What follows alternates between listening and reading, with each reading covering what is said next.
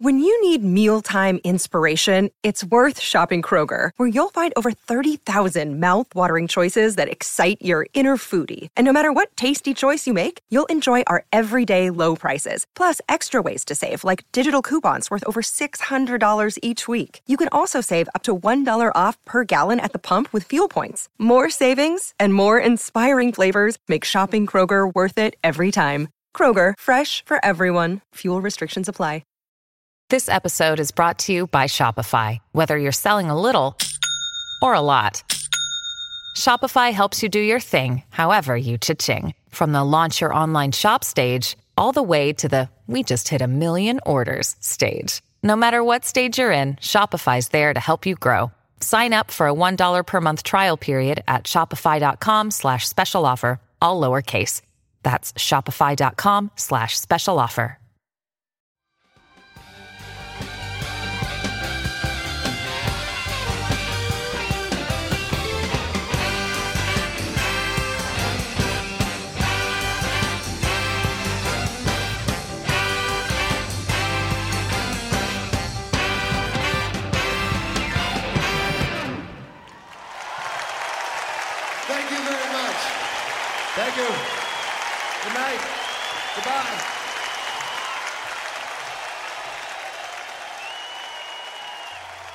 Hadn't really hit me that when the song was over, so was the band.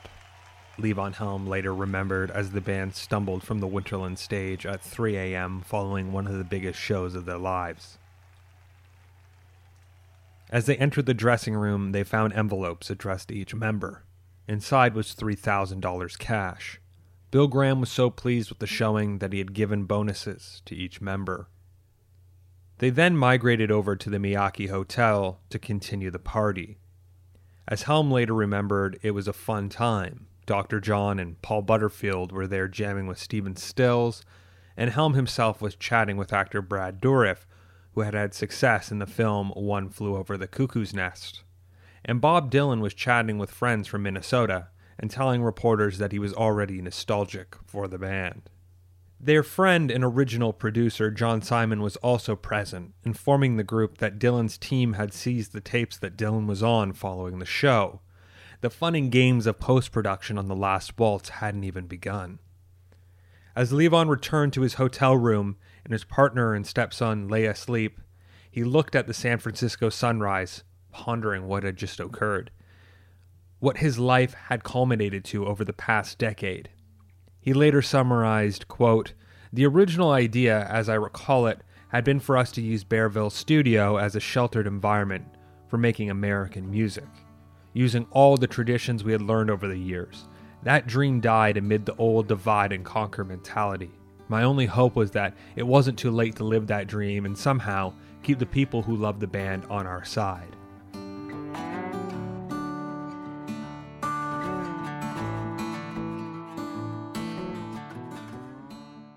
The band was in a weird spot, not technically broken up, but with little direction and general disinterest in working together. Each member began to work on various projects as if the band they had put over a decade into didn't exist anymore. They rather neglect the elephant in the room than rather fully deal with the band politics. Islands, their last studio effort for Capitol Records, was still being worked on, however. As Levon later remembered, it was really more of a collaboration of odd pieces than an album, but it did fulfill those awful contractual obligations. Levon was more interested in working on his new solo deal with his old friend Henry Glover, who had set it up with ABC Records. Glover was putting together an all star cast of musicians for an album and tour that was on the horizon. Meanwhile, Rick Danko was working at Shangri La on his first solo outing for Arista Records. He was using a lot of local friends from Eric Clapton to Blondie Chaplin and Ron Wood, Emmett Grogan, and Bobby Charles. Robbie was working on what was happening to The Last Waltz. It started with English mogul Sir Lew Grade making a $3 million offer to buy the film of The Last Waltz. According to Helm, when they filmed, there wasn't really a plan for the movie. He later dubbed it the most expensive home movie ever made. But Robertson and Scorsese had bigger aspirations. They had shot over 160,000 feet of film and they wanted to use it. As rumors of the film started to mount in the public, the pressure was put on. It was going to be a mammoth undertaking. The soundtrack was poorly recorded, and it was estimated that several hours of overdubbing was needed on top of a full remix and remaster. Nonetheless, Warner Brothers was coaxed by Robertson, Scorsese, and producer Jonathan Taplin to fork over an additional cash influx to continue filming. Combing through the footage revealed that there were some gaps that they would need to fill, from adding interview content to filming more musical guests. Helm claimed that this was partially because the producers deemed the final cut of the film was too, quote, lily white and missing something crucial, something that the addition of the staple singers was meant to remedy. Additionally, several important songs from the Thanksgiving performance sounded subpar. Helm felt that his singing on the Weight was, quote, less than magical, and the Robertson written Evangeline had been thrown together mere hours before the show, resulting in a haphazard live performance. Thus, the Last Waltz Suite was born.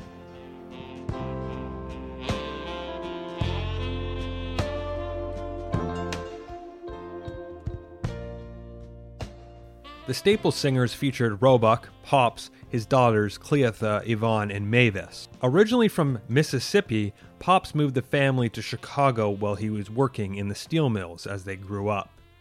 And in the late 50s, Pops, along with his daughters, started performing in churches.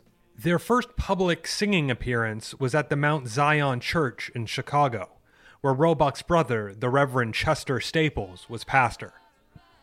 They signed their first professional contract in 1952. During their early years, they recorded in an acoustic gospel folk style with various labels United Records, Vee-Jay Records, Checker Records, Riverside Records, and then in 1965, Epic Records. Their hit Uncloudy Day was an early influence on Bob Dylan, who later mused, quote, It was one of the most mysterious things I'd ever heard. I'd think about them even at my school desk.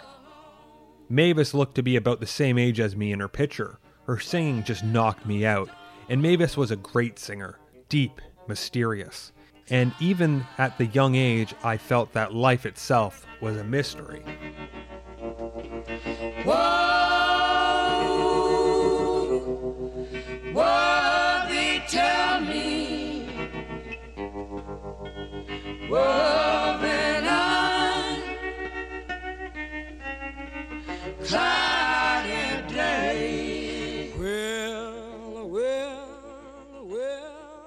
The Staples' move to Epic led to a run of albums, including the live in church Freedom Highway, produced by Billy Sherrill, the title track of which was a civil rights movement protest song penned by Pop Staples.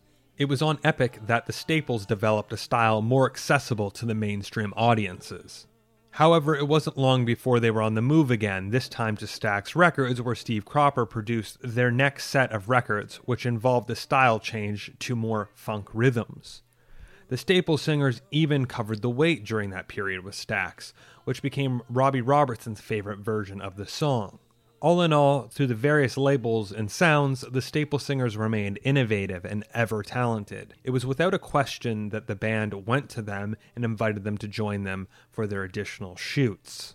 The Staples and the band arrived at the cavernous MGM soundstage, which featured a very large stage, multiple large, colorful lights that were cued depending on the camera angle, and an ample amount of dry ice that was used to create atmosphere. Robertson later remembered that Scorsese and cinematographer Michael Chapman got into a massive argument around the mood and the lighting for the weight. Quote, Marty was insisting that it was a very Catholic vision. It had to be. And Michael was saying, no, this is a very Protestant story. It's Baptist Marty. He was trying to explain to Marty the gospel music connotations. With the dust settled around the setup and the religious connotations and how they were reflected in the song, they were finally ready to film. They were lined up on stage left during the performance and played a significant part in this new version of The Weight. Mavis remembers that the shoot went well. Quote, the excitement of being with our friends, Levon and Danko, and those guys were such good friends of ours. To be singing with them and knowing that this was going to be on the big screen, the silver screen, it was just a moment in time for me. I picked up my bags and went looking for a place to hide. When I saw old Carmen and the devil walking side by side. I said, Hey, Carmen, come on, let's go downtown. She said, I gotta go, but my friend can stick around.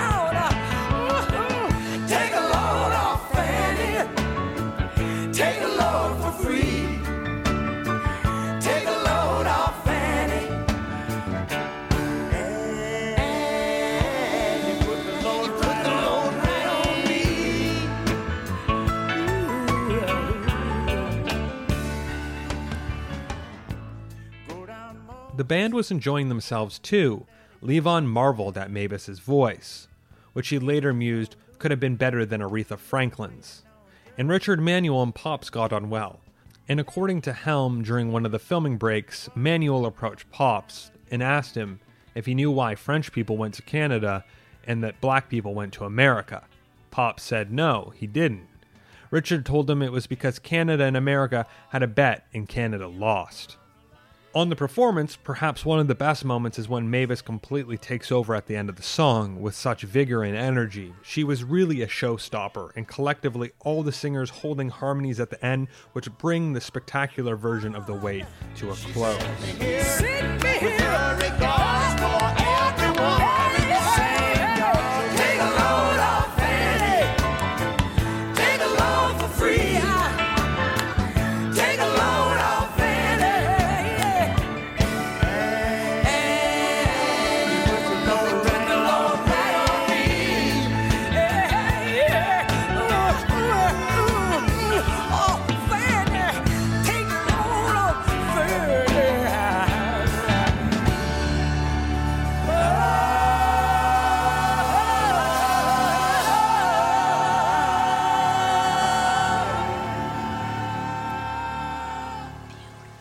Overall, The Weight featuring the Staple Singers remains one of the most defining moments of the last waltz. And how could it not?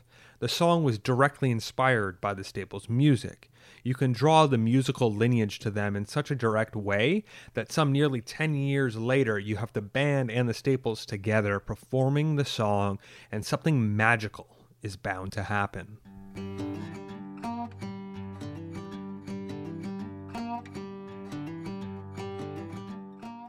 And next in a series of additional shoots on the MGM soundstage included Robertson's newly penned tune, Evangeline, a song in the country gospel tradition. The band had tried it during the concert half heartedly, but without much time to rehearse. It was subpar with the guys reading off of cue cards to get the lyrics. With a new refocus on the soundstage and to fill in the gaps, it was determined that country music needed to be better represented in the film, as it was one of the main tenets of inspiration for the band's sound. Especially Danko, who had an affinity for country tunes as a child, from Hank Williams to Hank Snow. They enlisted an Emmylou Harris to duet the song, who was truly coming into her own and was one of the hottest names in music. Now, Harris was born in 1947 in Birmingham, Alabama, to military parents. She often moved, spending most of her childhood in North Carolina and Virginia. Always bright in school, Harris graduated valedictorian and won a drama scholarship to the School of Music, Theater, and Dance at the University of North Carolina, where she began to study music and learn the songs of Pete Seeger, Bob Dylan, Joan Baez on guitar. She soon dropped out of college to pursue her musical aspirations and moved to New York City, working as a waitress to support herself while performing folk songs in Greenwich Village coffee houses during the 1960s folk music boom. There, she married songwriter Tom Slocum, who in 1969 recorded her first album, Gliding Bird. But not long after the pair divorced, and Harris and her newly born daughter, Hallie, moved in with her parents in Clarksville, Maryland. In 1971, members of the country rock group the Flying Burrito Brothers saw her perform. Former Byrds member Chris Hillman had taken over the band and was impressed by Harris and briefly considered asking her to join the Burrito Brothers. Instead, Hillman recommended her to Gram Parsons, who was looking for a female vocalist to collaborate with on his first solo album, GP.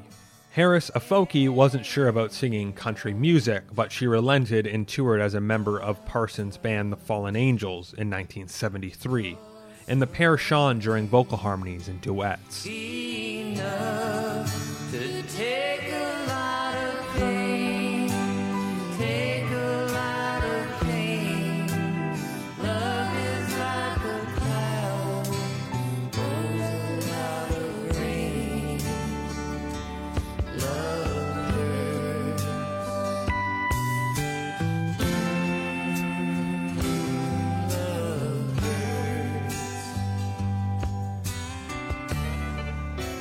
Later that year, Parsons and Harris worked on a studio album, Grievous Angel.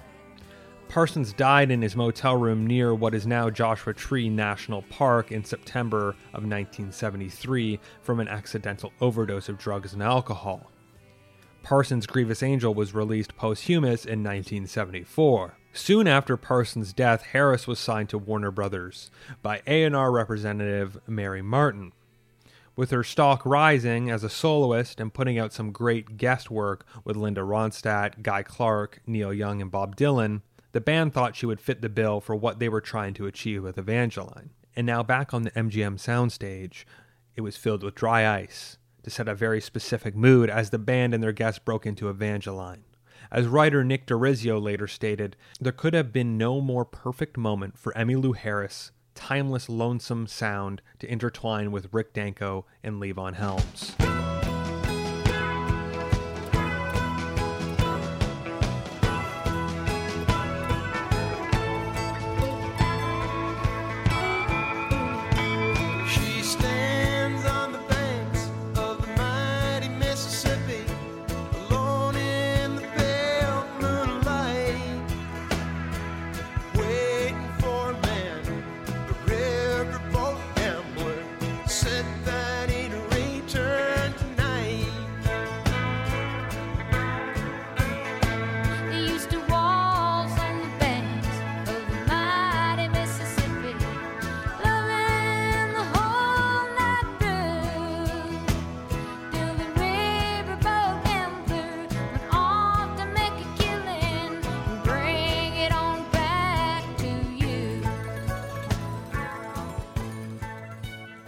Lyrically, Evangeline tells the story of a riverboat settling at the bottom of the Missouri River, or nicknamed Big Muddy. Harris played the role of Evangeline, the grieving lover, watching from high atop a river ridge as the sinking Mississippi Queen sinks into the depths of the river with her lover, a gambler named Bayou Sam, aboard.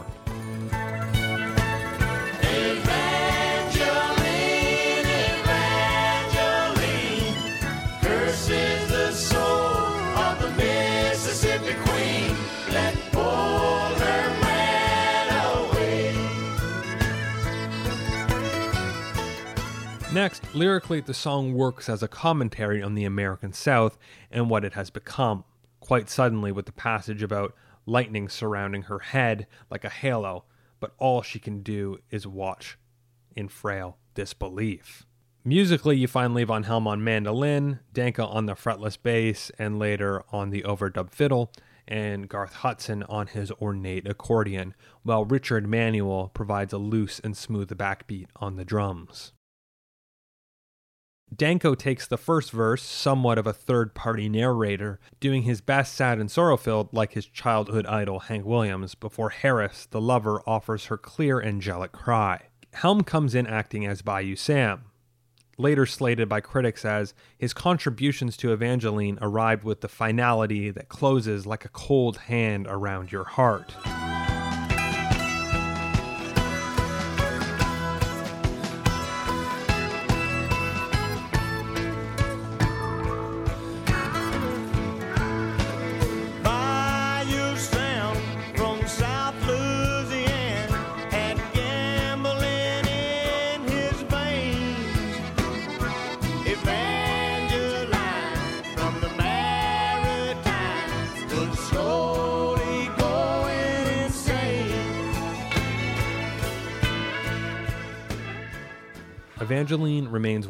Finest late original era songs from the band. The combination of vocals, lyrics, and the musical arrangement lends itself neatly to their first two efforts, speckled with real places, almost documentary like storytelling, and a group of men and one woman who really gave it all to a tune.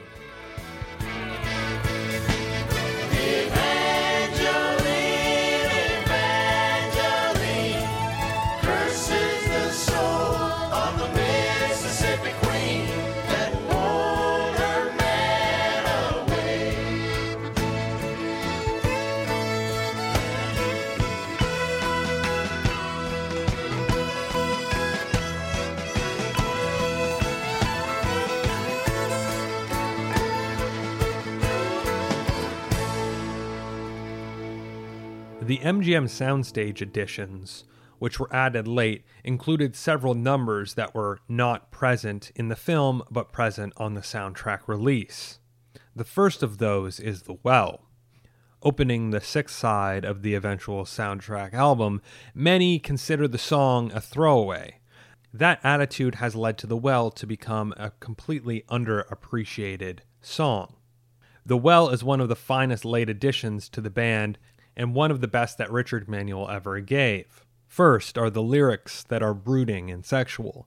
There is a mystery. We are placed in an exotic setting, given to us by the musical arrangement, something akin to the Eagles' Hotel California. We follow the narrator as he views and then follows a mysterious woman fetching water from a well. Upon following her back to her dwelling, she invites the narrator in, with a lyrical flourish insinuating a sexual transaction of some kind. And the lyrics indicate this with the passage She killed the light, she dropped her glove. She said, Are you looking for trouble or are you looking for love, love, love? Richard gives a phenomenal vocal performance here, and as writer Jimmy Nelson notes in his article on The Well, quote, braying with carnal gusto before releasing into a sweetly hurtful verse that conveys every bit of his tender sensibility with the lyric.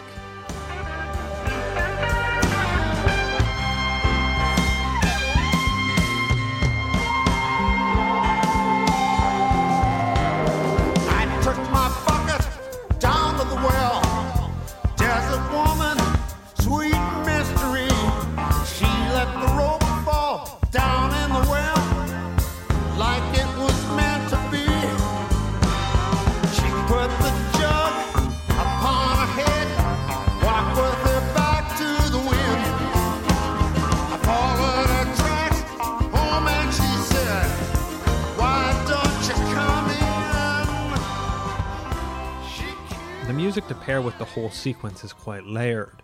Robertson, whom by this point had no shame when projecting his guitar hero antics, is all over the track, hammering his trusty arpeggios and using a wide range of studio effects. Garth Hudson extends his work from Northern Lights, Southern Cross, really using every tool at his disposal with the keyboard.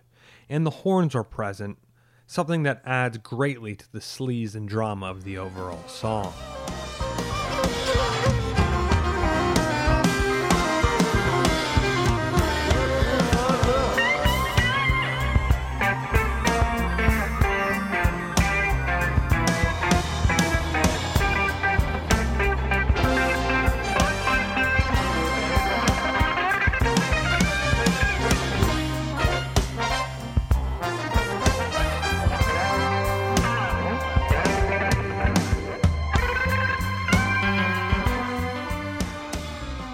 Chorus is simplistic but powerful. Manuel is backed by Danko, but Richard really pulls the ripcord and lets it go before a complex musical break led by Robertson on guitar, bursting at the seams with drums, bass, keyboard, and horns.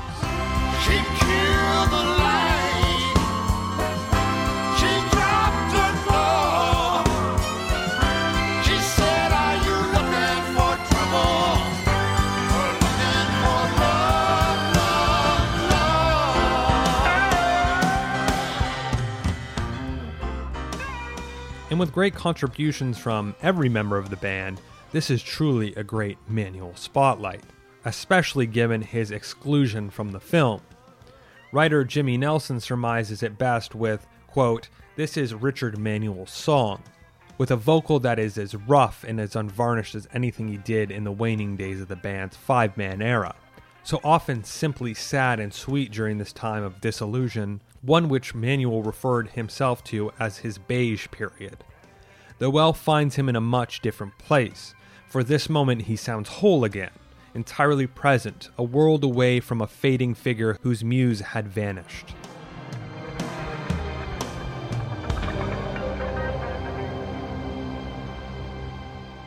And while having more time in the studio than originally anticipated, the Last Waltz suite expanded. Out of the Blue is one of the numbers that spawned from such time. One of only three songs that feature Robbie Robertson as the lead vocalist on a track from the band. Its uneven result provides an interesting path, though, for the group. Robertson isn't much of a singer and probably never felt the need to provide vocals with three excellent singers who defined an era. Why did Robbie Robertson sing on Out of the Blue? Perhaps maybe no one showed up to the sessions to track vocals.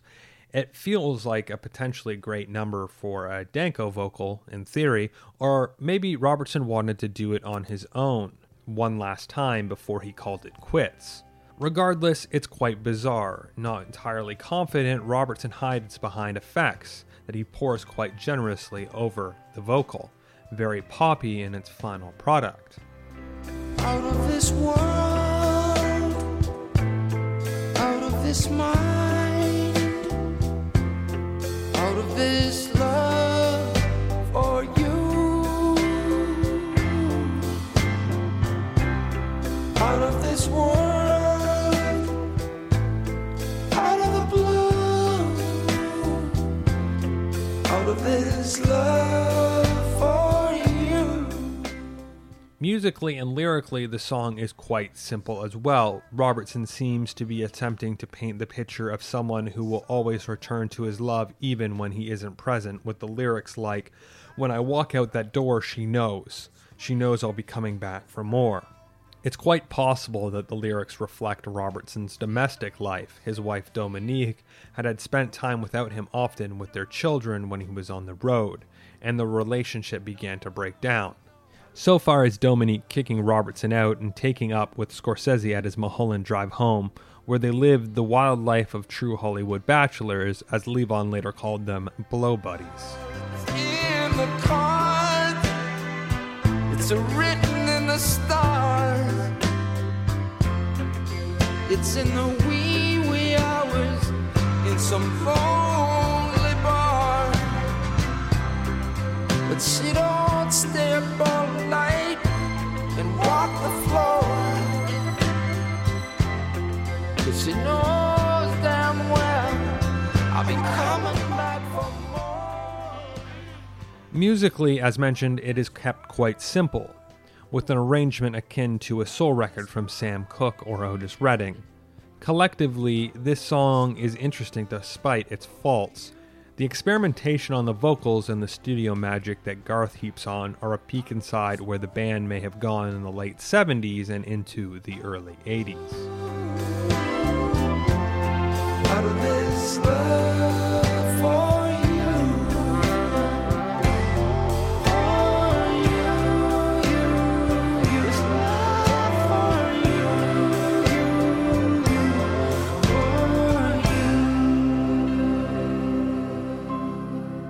Final part of the Last Waltz suite is the Last Waltz refrain, featuring a rare duet between Robbie Robertson and Richard Manuel, something that hasn't really been featured since the pair shared lead vocals on music from Big Pink's To Kingdom Come. The refrain is quite simple and effective. To define the refrain, it comes from the Latin word to repeat and is a line or lines that are repeated in music or in poetry. It is also referred to in most popular music as a chorus. The refrain or chorus may contrast with the verse melodically, rhythmically, and harmonically. It also may assume a higher level of dynamics and activity, which is what we see in the Last Waltz refrain, taking from the Last Waltz theme, with the addition of adding vocal lines. It's a last waltz. A last waltz with you.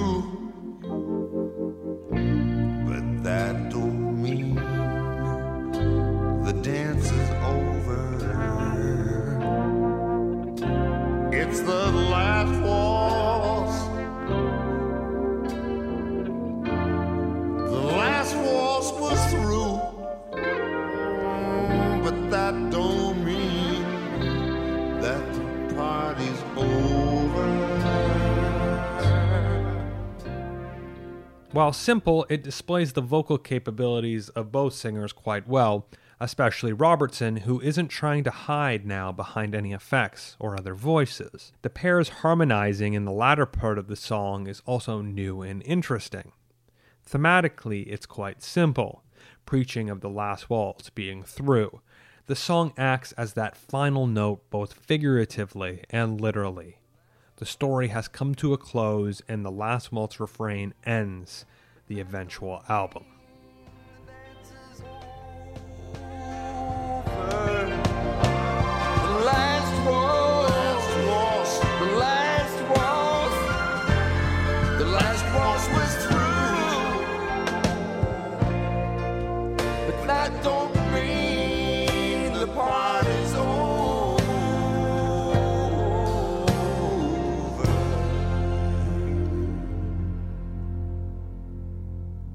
And with the completion of the last waltz suite and the work on the MGM soundstage, it would be the final time the original lineup would play as a group in an official capacity. While there may have been tension and animosity amongst the members, they temporarily put that aside when creating their music one final time whether it be their stunning collaborations with guests, the staple singers and Emmylou Harris, or their final studio tracks that are all interesting, experimental, and one of a kind, it truly begs the question why the band couldn't put aside their own self interest for the sake of the group. Regardless, the post production process continued to trudge along. Now came a period of difficulty and further infighting. Issues over dubbing the film footage, the film's release and embarrassment for some members all plagued The Last Waltz.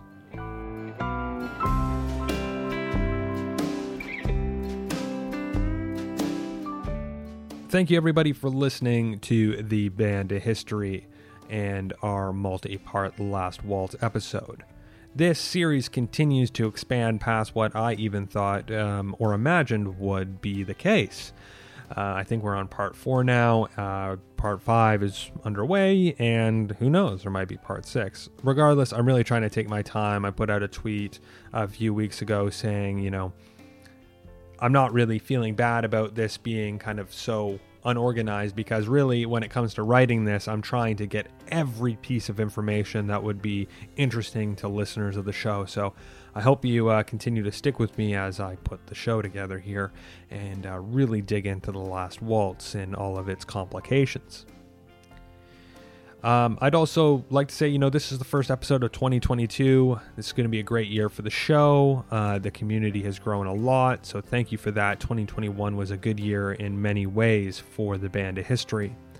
Uh, in 2022, I brought on two wonderful people to help round out the team and help me kind of create the show.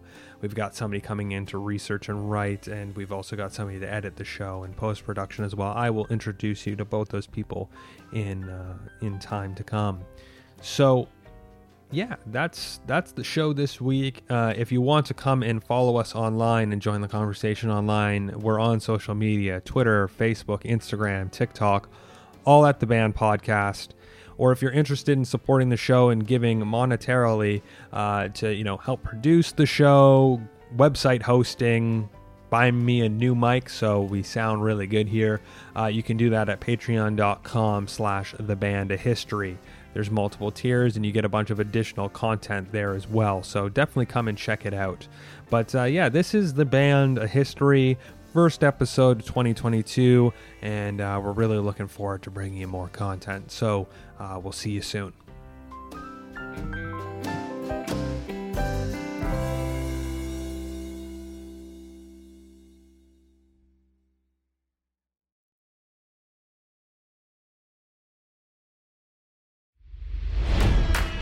It's NFL draft season, and that means it's time to start thinking about fantasy football. FantasyPoints.com features industry leading experts and prognosticators using proprietary hand charted data to help you score more fantasy points. FantasyPoints.com is the place to go for whatever kind of fantasy football you play. Whether you play fantasy football, daily fantasy sports, or do a little bit of everything, Fantasy Points has the meticulously researched content to guide you to victory. And why wait for the fall? Fantasy Points also covers the new spring football league, the UFL. Join the guru, John Hansen, Scott Barrett, Joe Dolan, and other massive names in the fantasy football universe with an exclusive offer. Use code Pantheon for 15% off any fantasy points package, including the all in package, with access to every article, tool, and data nugget that Fantasy Points has to offer. That's fantasypoints.com and code Pantheon for 15% off at Fantasy Points. Fantasypoints.com. Code Pantheon. Score more fantasy points.